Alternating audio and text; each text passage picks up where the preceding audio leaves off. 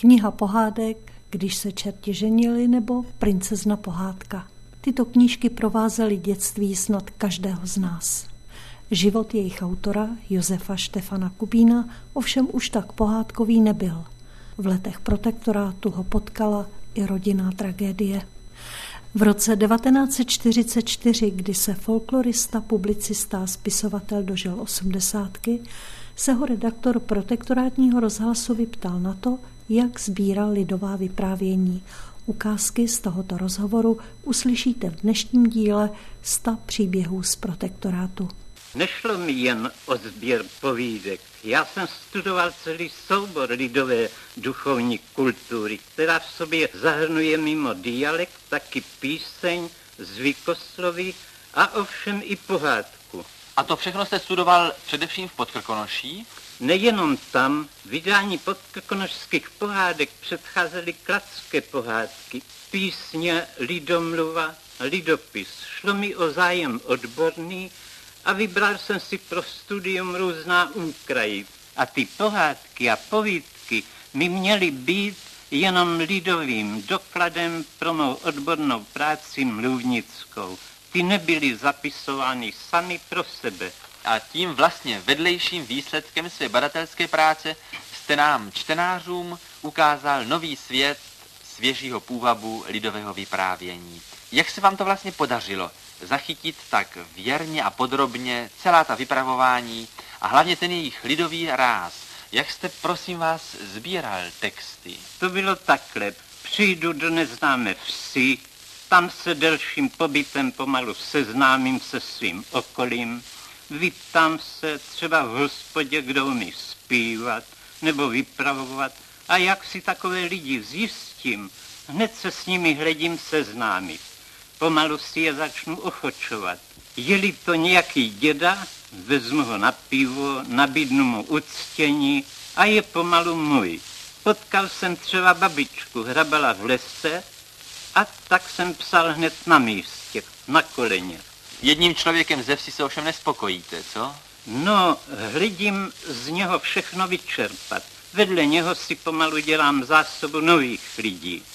Jak jednoho propustím, už mám v parádě další. Chodím za nimi všude, třeba v 6 hodin ráno na pastvu, kde po libosti vyzvídám od strejce i babky. Představil se Josef Štefan Kubín jako etnolog. Více o něm jako o autorovi řekne literární vědec Eduard Burget z Ústavu pro českou literaturu Akademie věd České republiky. Josef Štefan Kubín se narodil v roce 1864 v Jíčíně. Byl to velice zapálený folklorista, který se snažil v sobě snoubit, řekněme, erudici vědeckou s tou erudicí literární. Takže on po sobě zanechal jednak poměrně rozsáhlé národopisné dílo, ale zároveň byl i autorem poměrně úspěšných beletristických knih, které se snažily kombinovat Kubínův zájem o národopis, o folklor s jakousi literární formou. Myslíte, že to bylo určité reziduum národního obrození, tohleto spojování folkloru s literaturou, protože rozhodně v tom nebyl sám? Já si myslím, že rozhodně, protože Josef Štefan Kubín byl do jisté míry člověkem 19. století a vlastně to dědictví 19. století a vlastně i dědictví národního obrození on si v sobě nesl po celý život. O jaké regionální oblasti se zajímal? Ten jeho záběr byl skutečně obrovský. On v podstatě začínal především výzkumem oblasti svého rodného Jičínska a Podkrkonoší, ale svůj zájem upřel později například třeba i do Pošumaví, Pojizeří, ale třeba i do Klacka a do dalších regionů. V podstatě obsáhl, řekněme, celý historický region Čech, Moravy a Slezska. On v té nahrávce velmi mile mluví o tom, jak vlastně z těch lidí v uvozovkách doloval písničky, povídání, historii jejich života. Jakým způsobem se to, řekněme, potom promítlo do té jeho vlastní literární tvorby? Je odvozená nebo je dostatečně jaksi autorská, originální? Já, pokud tedy odmyslím pohádky, tak já do jisté míry s tou jeho tvorbou mám trošku problém, protože on napsal celkem pět knih, pět sbírek takzvaných jivínských rapsodí. Jivín je vlastně v nářeční mluvě Jičín. Ty jeho příběhy jsou často, řekněme, uměle skonstruované a Někdy mývám pocit, že autor se snaží příliš násilně vkládat do těch eh, dějových scén ty svoje etnografické výzkumy. Takže vyčtete povídku Kubínovu, která má nějaký děj, něco se tam odehrává a v polovici té povídky je vlastně to vyprávění přerušeno a dozvídáme se z vyprávění starších lidí, kteří se sejdou prostě večer a vyprávějí si pověsti a báje v nářeční mluvě z toho daného regionu a vlastně do jisté míry vůbec nevíte, proč to tam je, protože to ten děj vůbec neposunuje.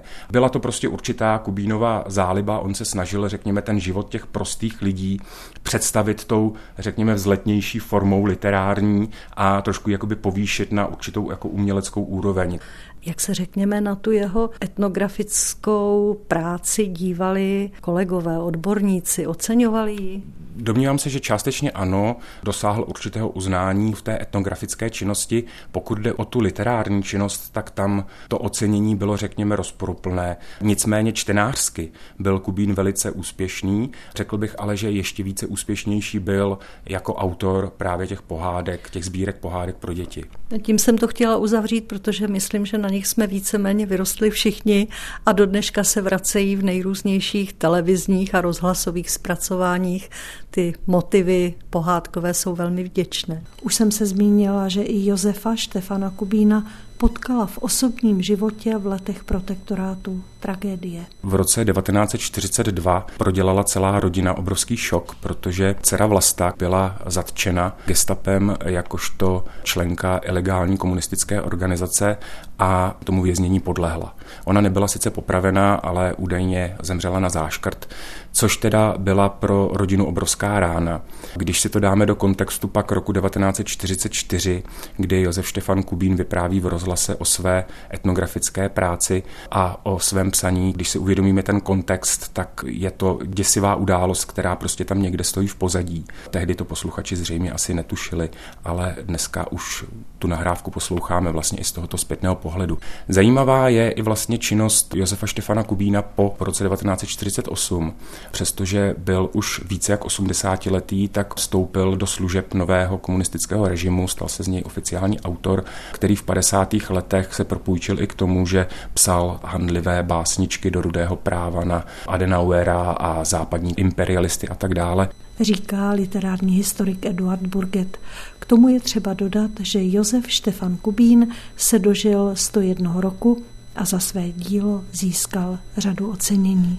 A to už je závěr našeho dnešního pořadu z cyklu 100 příběhů z protektorátu. Loučí se s vámi jeho autorka Milena Štráfeldová.